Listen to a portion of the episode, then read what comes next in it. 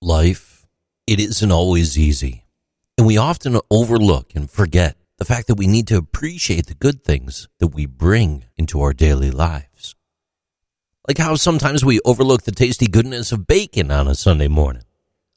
Just like that slice of bacon, you can make your breakfast better. Take a moment to feel good about what you've achieved and take a moment to make you feel better about yourself. Don't forget, it's okay to be nice to yourself, just like enjoying bacon without worrying about the calories. Be kind to yourself.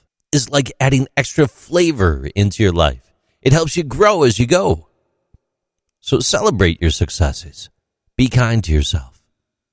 They're like the special ingredients in the recipe of life.